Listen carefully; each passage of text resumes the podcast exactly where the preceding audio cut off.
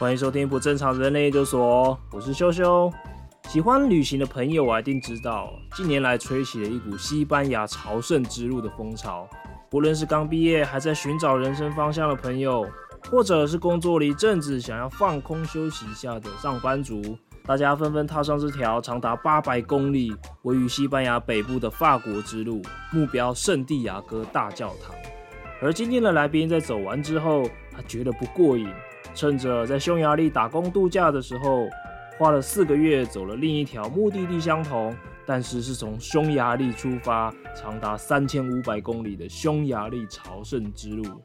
而这条刚刚规划出来的路跟热门的法国之路不一样，路上不但几乎没有其他的朝圣者，连庇护所啊都要好几天前预定，让押宝有时候还差点流落街头。幸好他在一次偶然的机会接触了沙发冲浪，在许多沙发主的帮忙之下，他顺利的完成了这个壮举。押宝现在回到了台湾，从原本喜欢爬山的山友身份，变成了台湾山林的推广者。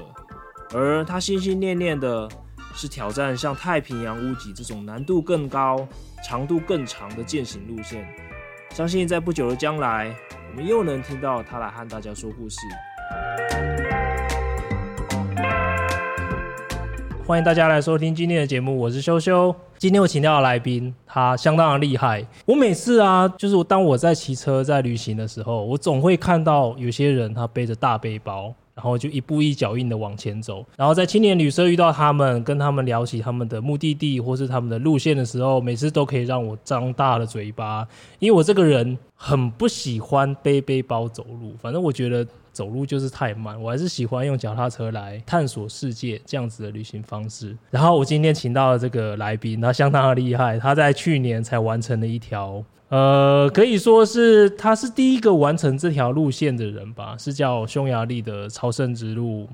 确切来说应该是朝圣之路，因为它是贯穿全欧洲的路线。那这个路段它是从匈牙利的布达佩斯一直到西班牙。好，我们的来宾已经先出声了，我们先来欢迎一下押宝。押宝你好。 Hello， 来自己鼓掌一下。自己鼓掌。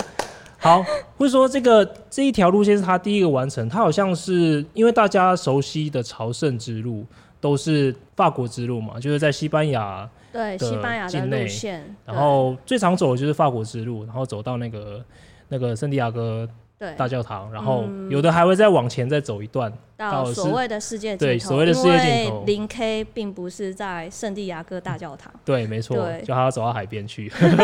有的还会再继续往南到葡萄牙的，像 Porto 啊，像是那个 Lisboa 啊这样。然后还有北方之路嘛，对不对？对，北方之路好像也是蛮 popular 的。嗯，就如果说我觉得以西班牙境内的话，就是法国之路跟北方之路这两条最大。应该说台湾人最多讨论的。对，最近这几年不知道为什么大家开始疯狂的来去走朝圣之路。因为有认识很多旅行，就是很喜欢旅行的朋友。对。然后大概在3年前吧，我就曾经去听一个，好像叫 Vida 吧，我忘了，反正就是听到，你知道他，然后他分享就是说，哦，你可以在这条朝圣之路上，就是看到很多那种裸露上身那种迷人的酮体，然后就觉得你这些去干嘛？不过也好啦，听说就是去朝圣之路，你可以在路上遇到很多志同道合，他可能对人生有一些疑问，想要去放空一下，然后找寻自己人生方向，这些志同道合的人就会在那边碰面，然后就变成好朋友。嗯，对，那差不多。我们先请押宝来自我介绍一下好了。Hello， 我是押宝。嗨。然后我大概是从应该说我的成长背景就是一路都是学美术班、美术系，甚至研究所，就是进台艺大的多媒体动画研究所。可是我觉得这个系所它反而让我在找工作的时候会让人家 confuse， 因为我们的系所它叫多媒体动画研究所，然后它里面分成多媒体组跟动画组，然后多媒体组，可是多媒体组它又不是说是，如果说今天你讲我跟你介绍我是多媒体组的，你可能第一个想到说啊，那你一定会做Flash 什么这些东西，可是我又偏偏不是，我是多媒体组里面的数位艺术。所谓的数位艺术是什么？就是讲直白一点，就是当你去美术馆，然后那些你可能看不懂的影片，那一些什么叫抠手影片？因为我觉得很多人都很常问我，有时候我跟我朋友去看展览，然后他们就问我说：“你知道他在讲什么吗？嗯、看得懂吗？”嗯，对。然后因为有时候艺术它表现的方式它不是那么的直白，它可能会用一些隐喻的方式来呈现它的画面或是它的作品。对，所以有时候对一般大众来说，它可能不是那么的亲，应该说亲切嘛。所以说数位它是指说你创作的方式，还是它表现出来的形式？数位艺术的话，它数位艺术它比如说它可能有，比如说像你在美术馆里面你遇到的那些互动装置，哦、那个也算数位艺术。然后或者是比如说像那个影片的形式的那种，在英文叫做 video art。嗯、对，录像艺术、嗯、对，那我就是走录像艺术这一块。录像艺术、哦、你这样让我想起，就有时候去看博物馆，他会放一些可能纪录片吧。那个又不是了，不是。所以它是什么？它就是介绍影片啊。那你之前有学以致用去做出一些数位艺术的作品吗？有，因为毕竟研究所这段期间你还是要有一些创作成果、oh, okay, okay. 那所以刚好在研究所这段时间做出来作品去投那个像台北美术奖的话，当时是有入围，或者是台中的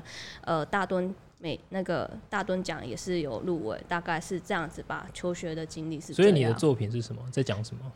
我的作品，我应该说我很喜欢，就是先看书，然后当书里面的文字内容跟生活或者是跟自己的经验有共鸣的时候，我觉得我的脑袋就会开始出现一些画面。那当我出现那些画面的时候，我就会拿着我的摄影机去路上去拍，去收集。我想要针对这样子的感觉，怎么把它去视觉化？所以是用影片的方式来呈现。你在一本书上面看到了一个故事吗？还是一段话？我是现在有点突然间，因为已经离很久了，很久了，已经10年以上的东西。来考你一下，我现在是在考你。像比如说，我就很在念研究所那一段期间，我很喜欢村上春树的作品。哦，因为我觉得村上春树的作品哪一本讲？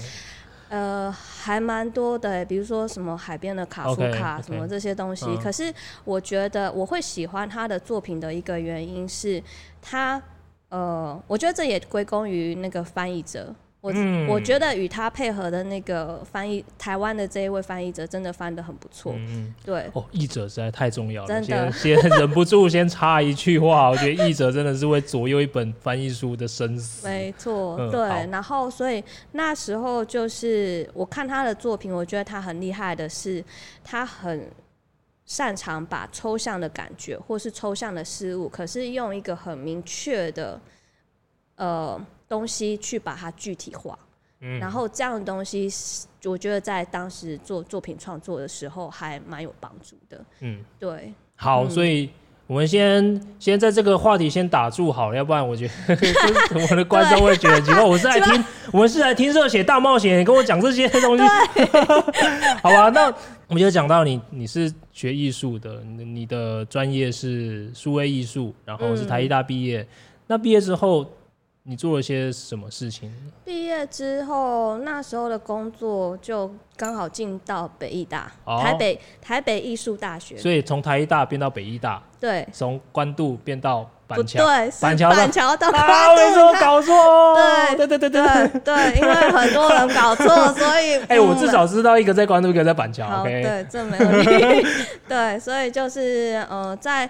北医大工作那段时间，因为刚好都是那种专案计划的助理，所以每个实习有每个实习不同经手的案子。那离开学校之后，有考虑过就是转职到登山用品社。对，因为你很喜欢爬山。对，然后我那时候在想说，有没有一个可能就是不要一直都是在学校里当这种约聘助理，而是跟自己喜欢的户外活动是有结合的，所以就转职到登山用品社这方。可是只是刚好当初跳槽，应该说转换跑道的那一个环境，它最后的结果是不是很 OK 的，就是因为那边它可能有经营上的问题，所以我在还是新人，就是所谓大家普遍的3个月试用期满的时候，那经理就自己打电话跟我说，你也知道我们最近经营快做不下去快倒了对，那不好意思，就只能请你做到这个礼拜六。你是什么时候开始喜欢爬山的？爬山这件事情，其实我第一次接触爬山的时候是高中的时候参加救国团。你有救国团的？我曾经在大学有去鲁拉拉一下鲁拉拉，然后后来就变成童军团，但是我一直都对爬山也没什么好感，因为我觉得好累，我觉得你们真的好厉害，尤其是下坡，下坡真的会搞死我。我在交大念研究所的时候，就跟着登山社去爬大霸尖山，那是我第一次登山，就去爬那种山。然后一开始也是嘛，那个登山社都会要大家平常要去跑操场训练一下，我都没有去，就很不听话，然后去真的去的时候，就快被搞死。对，所以我觉得我第一次接触登山是。因为高中的救国团参加救国团的活动，然后后来大学毕业就好像这么一次吧，然后之后就空了很久都没有再去接触登山这一块，然后一直到了出了社会开始工作之后，看到以前的学弟怎么好像又开始在爬山了，我就问他说你都怎么去爬这些山的，所以才开始又接触，比如说一开始的时候是先接触商业团，然后先就跟着商业团去爬山，后来爬了哪些山？那时候，我的第一座百岳吧，应该就是什么西峦峻大。OK， 对，好，光听就觉得很累。然后就开始陆续那开始接触爬山，那第1、2年还蛮疯的，有时候可能1个月上2次高山。或者是平均1个月上1次高山。为什么会这么喜欢爬山？因为我觉得登山跟我走路这件事情，可能我觉得我想追求的东西很像，就是我觉得登山之间应该说山上的那些景是真的你必须要亲自去走，你走到了它就有点像是成正比的事物，就是你一定要花上你的时间，花上你的体力，然后去走到那个地方，你才能够看到这些东西。你不可能就是只是在网络上这样子看看照片就好的。对，那我觉得它是你付出你的体力跟时间去获得的东西，我很算是享受那个过程。你喜欢那种去？自己被抄完之后自己抄自己之后然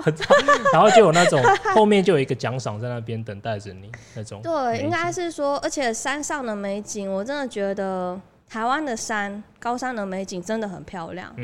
对，那我觉得对我愿意付出我的体力跟时间去得到这样子的东西，或者是去亲近它。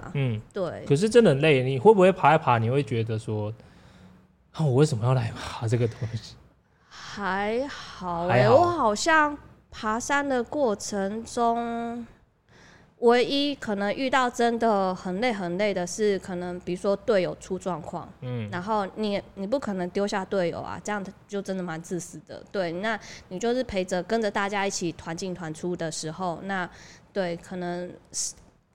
走的时间拉长，可是其他的目前都好像还没有遇过什么在山上的状况。那你真的是一个体力超群的，所以有时候所以才会去走。对，所以像我在写这本书的时候，或者是我从欧洲这样子走回来，那有时候大家会问我说，你觉得简单或者是很困难？那我有时候真的不知道说要用什么标准来跟他们说，因为每个人体力都不一样啊。你说你很简单，他会走可能会死掉之类的。对，所以我都有时候想说，我觉得简单，可是我都会先给他留一个，就是后面的有PS。我有看到你的书，就是说你会讲说大家看了我的书之后，不要以为这个好像就很轻松写意，就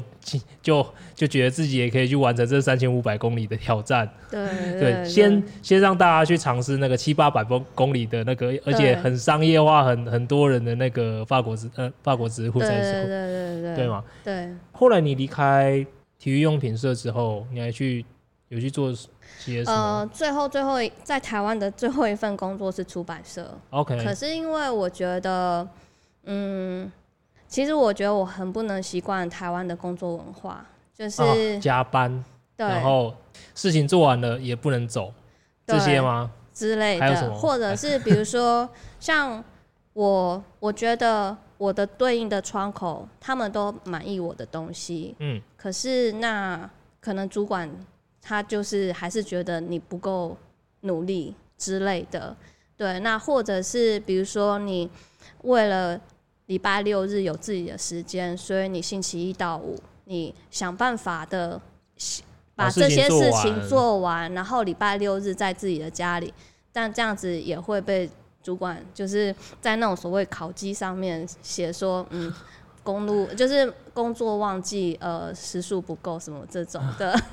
所以我就觉得算了，可能就自己的调性跟这个公司不合，所以就自己主动离开了。所以你之后就去打工度假了吗？没有，那时候因为刚好那一年2018年，我真的觉得是我工作最不顺利的时候，因为刚好就是怎么讲？我想我真的时间突然间有点错乱，对，因为一开始是学校我刚刚前面提到北医大的那个研究助理，那因为约聘的助理的一个风险就是当这个专案计划他拿不到下一年经费的时候，那你就是本来跟你说好是3年，那你可能1年就直接卡掉了，那。北医大面结束之后，我就想说好，也不能一直都在学校里当这种研究助理在这边磨，所以我就想说，那转换到刚刚说的登山，对这个跑道，可是又这么不刚好的3个月，拜拜。然后去出版社，对，然后出版社就好像对也没那么喜欢，就觉得。我觉得公司文化没有很喜欢，对，所以离开之后，我觉得我不想要这样囫囵吞枣的，就是去找一个只是糊口饭吃的工作。想要找到自己真的喜欢的，然后你也愿意，就是即便工作再累，可是你愿意付出自己很多的精力在这上面的工作。所以那时候觉得接二连三的这样子，所以想要冷静一下。对，那觉得刚好现在钱有了，时间有了，那出去走一下好了。走路的这段时间，搞不好可以有些什么事情，所以就2018年4月，就是第一次去走法国的朝圣之路。OK， 对，那时候就已经是台湾，所以你应该也听了蛮多人的分享，去听了 Vida 分享会吗？这件事奇妙的是，我还没听过他的分享会。他蛮常讲的，对，他很常讲。可是我跟他，而且我还没跟他见过面。我跟他一直是处于就是网友的对连友的关系。对，然后就去走了。结果这趟旅程有什么？你有找到你的答案吗？这趟旅程吗？我觉得应该是说，好像每个有看到小鲜肉吗？有，我觉得很多人都会说，就是可能外国人比较流行，台湾人我不知道，就是每个人都会在自己的人生当中有一段所谓 gap year， 对，那我觉得我的 gap year 来得有点晚，跟我一样，我也是来得晚，对，然后所以我觉得。因为他来得晚，然后可是我又觉得现在刚好是一个怎么讲，法国之路结束后的热忱正一直慢慢的往上叠，那我觉得那要这样子就直接只是走完，然后就在台湾定下来嘛，或者是我那时候还在想说有没有什么是以前一直想要尝试却还没有去试的，然后要赶快把握最后机会的，所以那时候还怎么讲？那时候就看了一下打工度假这件事情，然后就因为台湾的规定是你超过30岁，然后在36岁生日之前你还有3个打工度假的选择，加拿大、匈牙利跟斯洛伐克。怎么那么好，我都不知道这件事情。来不及耶，我以为30岁就是 deadline。 没有，然后所以加拿大我有丢，可是加拿大真的就是太多台湾人去申请，太抢手了。然后匈牙利跟斯洛伐克就是相当冷门，所以你只要他的申请方式就是你已经机票都先买好了，你只要去送申请，你已经就是出去了，就没有问题了。真的假的啊？真的，匈牙利蛮好玩的耶，就便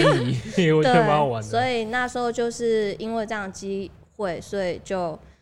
到了匈牙利去打工度假了。所以你是在圣地亚哥大教堂那边坐着，然后就想说，接下来我可能还要再想多探索。你坐在那，你坐在跟大家一样走到终点，第一次走完场，没有，我那时候什么感觉？你走了几天啊？那一次从起点就是他们所谓的 SJPP， 从法国那边走到圣地亚哥大教堂的时候，那时候走了27天吧。所以你算慢慢走耶，因为你脚程，虽然那时候慢慢走，你脚程是蛮快的，但是你那时候算慢慢走。然后而且我那时候其实坦白说，我到圣地亚哥大教堂的时候，我觉得我很兴奋，可是那个我本来一直预期以为说自己可能看到那个圣地亚哥大教堂，助力对感动落泪这，没有，我那时候忙着玩 Pokémon。是怎样？那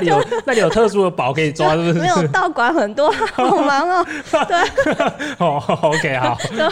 对，其实没有那么伟大，可是那时候觉得，对，就是在这一条路上，我觉得让我真的可以一再回味的是在这一条路上认识到的志同道合的朋友。对，然后所以这样子的机会结束之后，我回到台湾，我就是才会想说，那我觉得我还没有想到我真的想要做什么，可能还没有找到。我觉得27天是有点短。对，然后而且1个月的时间，你大概可能只是有点像是让自己先放松一下，然后让自己的脑袋冷静一下。他还没有到 gap year， 他是 gap months， 就是1个月而已。对，所以就开始计划接下来打工度假，然后就送了 vacation 去布达佩斯嘛，你去布达佩斯？对，就去一开始到那边就是到首都的布达佩斯，然后。所以那时候到达那边的时候，因为有了先前的法国之路的经验，所以那时候就想说，既然朝圣之路是全欧洲的路线，那匈牙利我有没有可以走的路线？我就开始看了一些资讯，然后发现匈牙利它有一条，它一开始最早的就是它从布达佩斯走到奥地利。对，所以它其实是往上走，不是我后来的这边的往下走，往西南。对，那往上走的这段时间里面，2个礼拜的时间，它完全推翻了我对法国之路的一个算是体验吧。本来是人很多，然后大家很开心，大家吃吃喝喝，到处吃，到处睡，没有。结果我到那个就发现，真的是在人烟渺茫的地方。可是我觉得那时候一个很深刻的感触是怎么讲，那一条路线也是我第一次尝试 Couchsurfing。 所以你是到了那边已经申请到 working holiday， 然后你有找到工作，对，然后趁放假的时候去走这一条从匈牙利到奥地利的这一条，差不多维也纳之前。对，那这条刚好是我骑脚踏车经过，我是从维也纳骑到奥地利，从维也纳骑到布达佩斯。对，我是这样骑过来。所以你也有经过像比如说什么塔塔，然后这些地方都有经过。对，所以你这一段也不是说它也是几百公里的长度。对，其实差不多就2个礼拜时间就结束了。但是那时候会尝试 Couchsurfing， 我觉得是一个意外，因为刚好我就是走到塔塔的时候，然后我通常在那一段在那一段践行的期间，我的住宿方式是因为它没什么人在走，也没什么那种庇护所，没有没有、有，但是它是有的，可是他们的方式经营方式不像西班牙一直都有人在，它是变成你要提早3到7天先预约，不然真的就是去那边扑空，你可能对你真的只能睡地上。我有一天真的就是真的应该说，我有一天就是有跟教堂那边的先预约好，说我今天会到，可是我到了之后都没有人，然后我按门铃什么都没有，我已经都是，然后我打电话也没有人接，然后我那时候就是真的，我把我的我那应该说我当时没有做任何露营的准备，所以也没有带地垫，我就是没有，所以我就是把我的那个背包套。然后还有我的雨裤，然后铺成一条长长的人形，冷死了。然后我就躺在那个上面，然后想说算了，就熬过明天早上。所以大概是躺到晚上7点半，而且我那时候就想说啊、这一段今天大概没有时间充手机电，又快没电，我先关机。可是翻来覆去睡不着，开机的时候刚好就有人打电话进来问说我是不是今天要睡在这里的人，然后他们听到我已经到了，还睡在打地铺在外面的那个就是教堂外面的那个石阶步道上，然后他们就赶快冲过来。所以他们忘记了还是怎样？他们是说因为那个号码看起来像是手机号码，可是其实打过去是变成是家里电话，所以家里电话都没接到，对，所以就阴错阳差。好，所以你在出发走这个匈牙利之路的前面一个 trial run 的时候，你是没有做什么功课吗？我唯一做的功课就是比如说有上他们的网站，然后把那个 GPX 离线路线下载到我的手机，然后要了那些住宿的资讯，那每一天就是可能提前个3到4天先定好，然后大概再过2-3天后先，就有时候因为我不会讲匈牙利文，所以我通常我这个做法就是不管在任何国家，我都是比如说好，我今天确定要到哪里住宿，或是我哪一天确定要到哪里住宿，我拜托当地人帮我打电话。对，我看到蛮多这样的经历，我会讲英文的，然后你就请他帮你去确定住宿到底有没有订成功。对对对，然后可是塔这边就是我也是拜托人家帮我订，然后说确定有订好，可是我到那边却他跟我说没有床位，然后我才一时情急之下想说好试试看 Couchsurfing，那也刚好运气好，就是有我问的那一个情侣他们有回复我，所以我就意外的有一个住宿，因为那个算是 last minute request 嘛， 对，就是你要去祈祷说真的会当天会有人回你，如果没有的话就睡路边，或者是我当时已经想说好吧，我其实在 booking.com 上面有看到一些住宿，有看还没有订，可是已经知道有地方住，对，但是我觉得我就是还是想要试试看，就是 booking.com 它是我的最后的一个，对，所以第一次的 Couchsurfing 的经验怎样？还不错，就是因为还不错，所以那时候我就想说如果我从匈牙利一路走到西班牙这样子的路途，我可以试试看就是 Couchsurfing， 而且那一次我就是已经有下定决心，是不是一直睡庇护所，是要用露营的方式一起搭配的，所以等于说出发之前就有想办法去接触算是接洽这些沙发主，或者是上各国当地的那个脸书，然后我没有明讲说就是我需要住宿，可是我就是用一个打招呼的方式跟他们说 Hello I'm Hazel， 然后我来自台湾，然后现在我正要从哪里走到哪里，那因为我是一个人，所以我很希望就是可以在路上遇到你们，那如果你们有看到我的话也欢迎跟我打招呼，那我尝试的方式是露营跟沙发冲浪，所以对大概这样子，然后所以也因为这样，所以开始有刚好就是有当地人留言，然后或者主动私讯给我，跟我说如果我走到哪里没有地方睡的话，可以到他们家，就可以被捡回家，超开心的对，所以你在走了这个匈牙利到奥地利的这一段，去尝试一下那种比较少人走的朝圣之路之后，你就觉得这个你应该是可以胜任得了，对，所以就只是对我觉得我可以，因为那我觉得这个可以的原因是在台湾已经有登山的经验，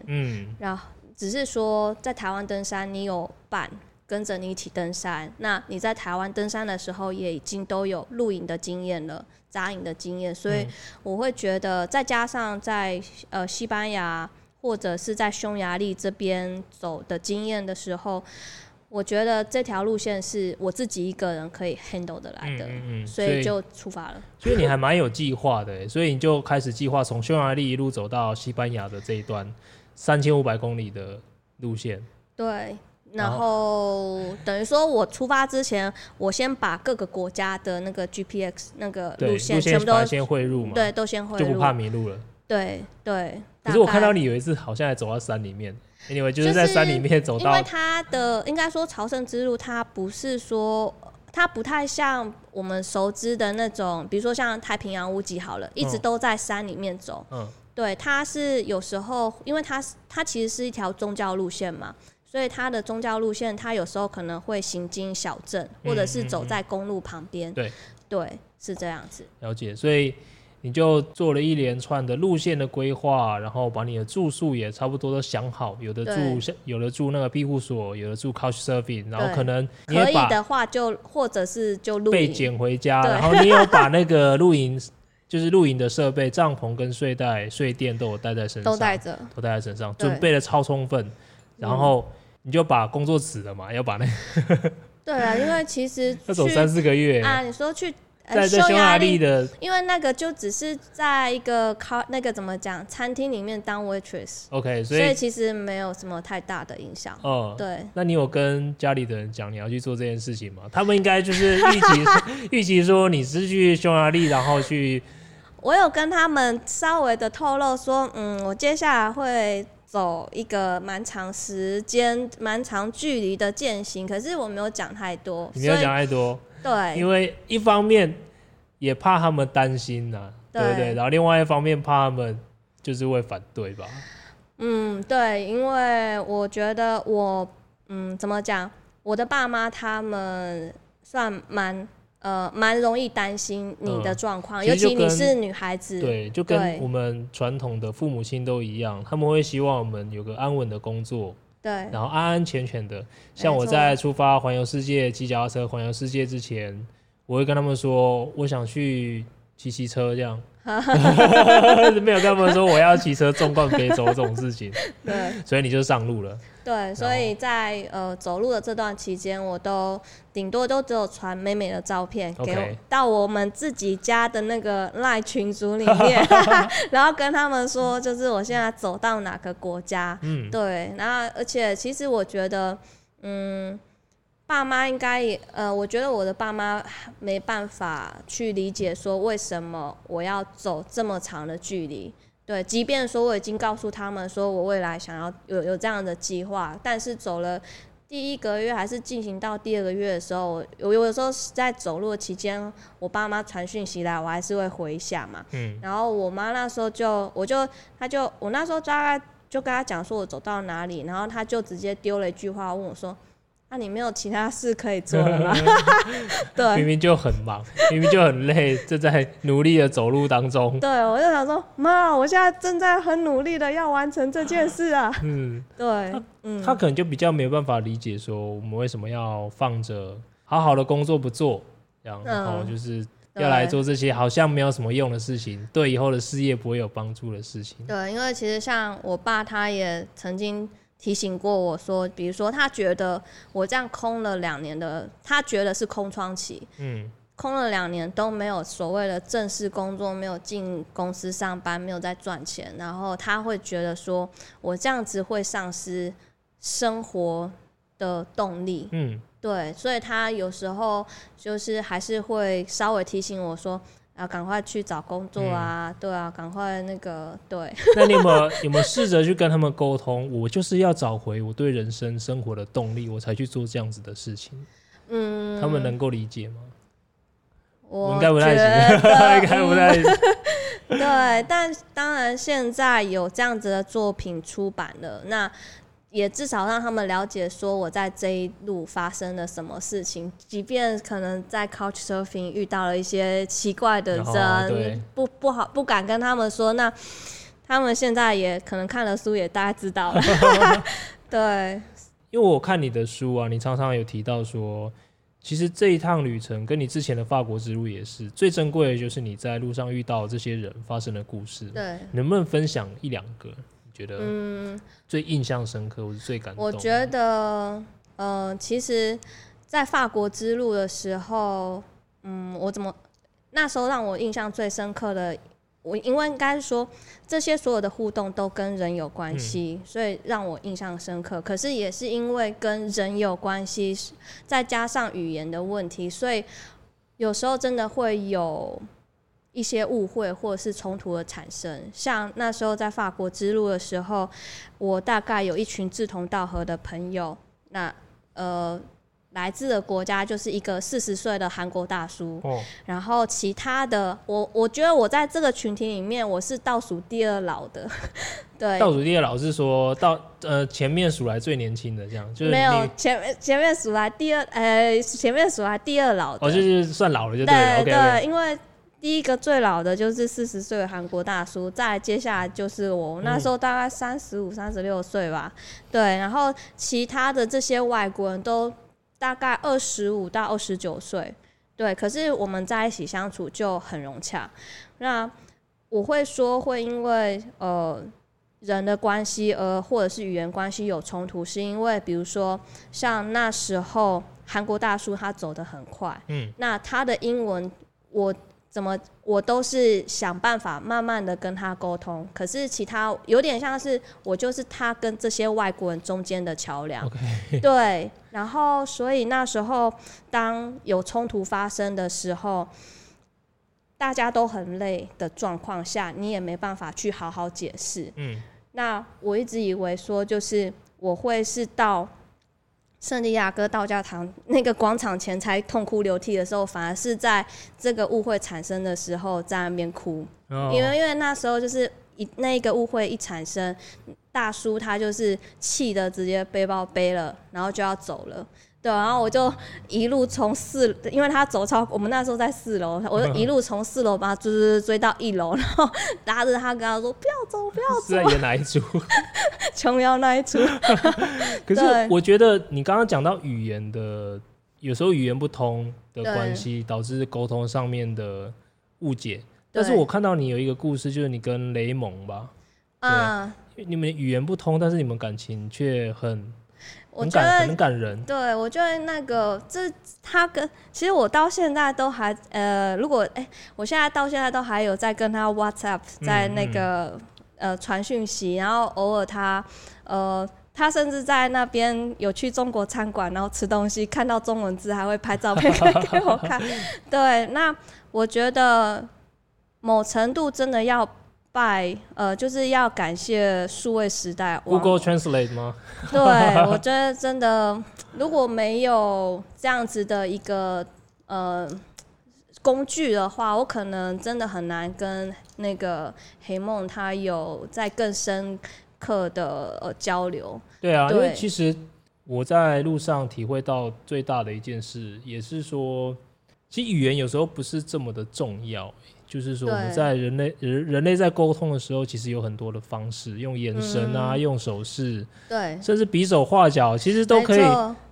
以沟通的。而且人与人之间的友情跟这种情谊，其实不是言语可以去表达的。对，尤其是像有时候我在找东西，可是因为我会，假设说以匈牙利来说好了，我会的都是单字，所以一开始我可能。大家都很习惯用口头讲，可是口头讲你可能根本发音不正确，或者是他们根本听不懂你讲什么鬼东西。那我当下我真的觉得肢体语言很重要，比如说像朝圣之路上面它一个很重要的精神就是盖章，盖章这件事情，或者是对，就很容易啊，笔啊，用笔。对，然后所以像比如说，可是像我有时候就是要找那个在匈牙利找印章的时候，对接看到那个老妇人在那个家门口的时候，我就会遥远的这边。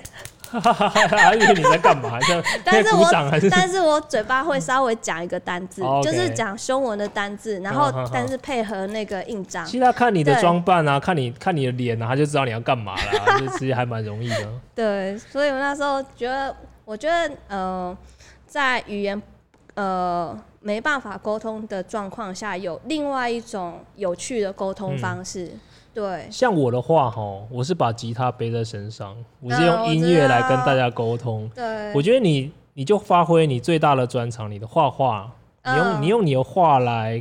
除了沟通以外，甚至你把它当成回馈的一个方式，我觉得这是很棒的事情。因为我那时候真的就想说，天哪，我第一次去人家家里，对啊，总要带点东西，对，然后我也不可能背着酒，因为他不喝酒了。有我真的之前就有。那 Couchsurfing 的经验，我就说，我可不可以带些什么？他说你都不用带，你就帮我带酒来就好。所以我就准备酒，然后他准备晚餐，我们就让他们吃。所以你是带你的话。对，我那时候就是比如说如果 Couchsurfing 他们上面都有大头照你就先画了。对，我至少先画，因为我很怕到时候去了那边我觉得好累对，所以我就是先看 Couchsurfing 或是 Facebook 上面他们的大头照先画好。对，然后就收在我的速写袋里面。那到了他们家的时候，包包放了什么的，至少见了面先，这个是给你的小礼物。这个是很棒的惊喜耶！我相信你一定收到很多的那个惊喜的回应，说哇，这好棒啊！对，然后有时候觉得像比如说有些沙发族，他们拿到了我的话，就很快放在他们家的那个冰箱上面，对，然后就觉得啊。有一种不知道很特别的感觉。那你们大家都聊什么？我还蛮好奇，就是他们应该大部分都不知道台湾是，就是五成吧。真的已经到5成了，还不错还不错。对，然后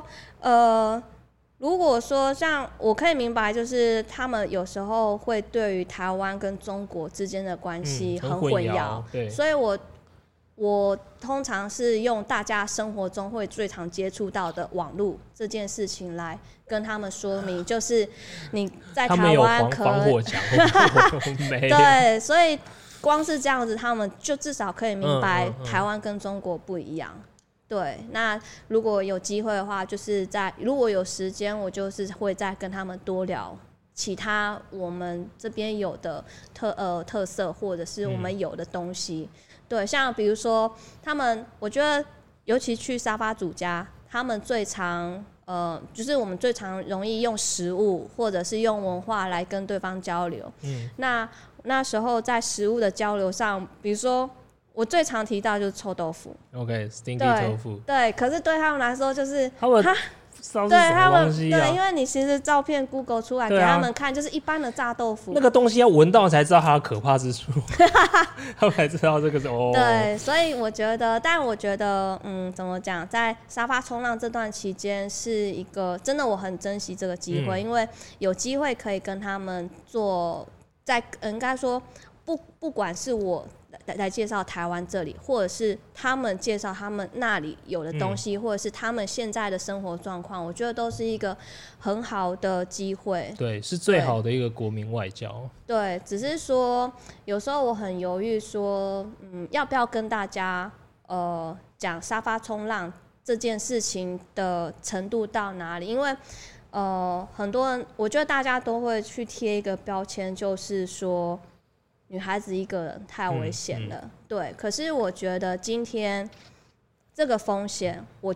应该说，我决定想要这么做，那我一定是心里做好准备，要承担这样的风险。那难道说，应该说有这样的风险存在，就完全不去接触吗？那可能在故事里面，我提到沙发冲浪，当然就是有遇到那个。漏聊的啊，对，那可能我觉得，或许有人看的故事会觉得说，那是因为你你没有遇到什么事情，所以你可以继续做这些，继续去尝试。可是我觉得，如果说今天先不要去讲这个风险在，如果只是因为这个风险而丧失了跟其他30几个这么美好的互动，我觉得那也很可惜，就变因噎废食了啊。其实人生处处是风险啊，那重点就是说你要知道风险在哪里，然后做好准备。对，做好准备，到时候事情发生了，我能够知道怎么应对，那就好了。对对。那我还很好奇哦，一天应该是走大概10几个小时吧？如果说要走30-40个，没有哦，没有。哦，没有那么那个。对，你中间会有休息吗？有，就是如果休息天跟我们一样，7个5-6天休息1天这样。我那时候是可能走2个礼拜，有一个就是所谓的 lazy day。Holy shit！ 等等，2个礼拜。可是我觉得我就是累哦，我刚想起累哦，天哪！那你一天都走20-30公里耶？如果时速慢慢走，时速4公里的话，对，你就要走6到8小时，平均30，4、7、28，所以大概走8小时，移动时间8小时，中间休息时间，所以你一天白天如果10小时在外面移动就对了，差不多可能比如说像早上。我那后来走到后来都是早上7-8点开始走，然后走到下午4-5点休息，或3-4点就休息。那你走路的时候在想什么？走路的时候哟，我想想看，如果说那天住宿没有确定，当然就是烦恼住宿的事情，然后想住哪里啊，想等下吃什么这样，然后路上一直搜寻路人，有没有人可以帮我打电话？对，大概这样。然后其他的有时候会想想。自己一个人走久了，就会开始开 LINE 的群组，然后跟朋友聊天。对，或者是比如说，看电子书。我就看你还一边走哈，一边走一边看电子书，这个是什么？不是因为通常是听书吧？你或者一边走一边看书，你不是因为那时候我应该是说朝圣之路。它确实有一些路段是真的很平缓，然后也没有什么车辆。所以然后就是直到你真的会走到很想睡觉的那一种，所以在这个看电子书的这个习惯是我还是从走法国之路的时候从外国人身上学来的。我那时候觉得好会利用时间所以可是我觉得那个看电子书会有一个后遗症，就是比如说尤其是我那时候很迷东野圭吾的小说，那东野圭吾小说都是背景都在日本，那当我很着迷的看着那个日本的那个背景的书的时候，突然间抬头会有一种时空错乱感对，就是不对，现在在欧洲对，所以你这样走了3500公里，后来有找到你想要的解答吗？解答嘛，我觉得应该是说，不要说解答好了，应该我觉得最近刚好跟我的编辑吃饭，阿莫，然后那时候在吃饭的时候，阿莫就提到温德斯他有说过一句话，他就是说，旅行，我有点忘记确切的文字，可是他第二段的文字我觉得很有意义，就是大概就是说，旅行它不能够为你的人生改变什么，可是它带来了改变的可能性。对，那确实我觉得我不能说好像走朝圣之路你一定会有什么很了不起的启发，人生就此改变就是人生就此光明对，可是我觉得等于说你让自己的人生，应该说你让自己的生活有了不一样的尝试，那这样的尝试你要继续延续呢，还是说就留在那里看你自己。对，那这1-2年因为都在外面，所以我觉得刚好，我觉得反而对台湾这边我开始觉得有点陌生。但刚好借着新的工作，所以有机会再重新接触台湾的山林或者是这个领域，我觉得还蛮不错的，所以这1-2年会想要就是好好的在这一块琢磨。对，那你其实回来之后的方向跟我也还蛮类似的，我也是在骑脚踏车环游世界回来之后，重新发现台湾它的优势跟它漂亮的地方在哪里，所以我现在就是要用脚踏车旅行这件事情来、第一个认识台湾，然后让全世界来认识台湾，把全世界的人带来台湾骑脚踏车。那你现在要做的是什么？我现在吗？对啊，好，不好意思透露新工作。就是好，大概讲一下，大概你现在的方向会是什么？现在的应该说，现在未来的方向是，还是会想要针对台湾的山林去，不是单纯是一个使用者的角度，而是可能从一个推广者或者是工作者的角度来重新看这一块领域，然后甚至可能你，比如说，我觉得像那时候我法国之路刚走完的时候，我觉得我的态度之臭拽，真的就是好像会觉得自己很了不起，完成了这件事情，可是反而这段现在完成了一个更长距离的践行，自己的态度反而更谦卑，对，因为你会看到更多的事物，你明白你只是完成一个一件事情，但是它虽然说它是在你的人生里面它有一个指标性在，或是一个成就在，可是我觉得在全球或者这整个还是有很多你可以学习的事物，对，所以那时候我就是想说回来到这边，然后去接触这些不同领域的人物，看想要从他们身上再有一些更多不一样的体验，对，那也同时去检视一下未来自己是不是真的想要朝这个方面继续走下去，对，目前都还在，我觉得我目前现在都还属于就是实验阶段。了解，你去走这样一趟这么长距离的旅程，回过头来看台湾，你觉得它有什么差别？对你来说，如果说你现在想要来重新认识台湾，甚至去从使用者的角度再换成另外一个角度，那你觉得你看到了什么？你会用？我觉得应该是说现在因为我没有像你有那种大甲妈祖绕境的经验，我觉得大甲妈祖绕境它是一个你也可以用这样的方式去体会在地人情冷暖，对，那我反而没有，我觉得我都是跟着朋友就往山里跑，那或者是以前工作的经验，因为以前在北医大工作的经验，他刚好有一块专案，他是跟那种在地社区结合，对，在这样子的工作领域，我才有机会接触到这些人，所以其实我觉得你也爬了很多山了，然后你再走这趟匈牙利到西班牙这趟旅程，你也应该会翻过蛮多的山，对，然后因为都是在户外健行嘛，其实我觉得有关健行方面，我觉得台湾跟国外就有蛮多的差异了，对，光是步道你就会觉得那感觉很不一样，对啊，超级不一样，不管当然地理环境什么那些不一样，可是我会觉得好像人对山的态度对步道的态度也不一样，而且像其实像那个徐明谦他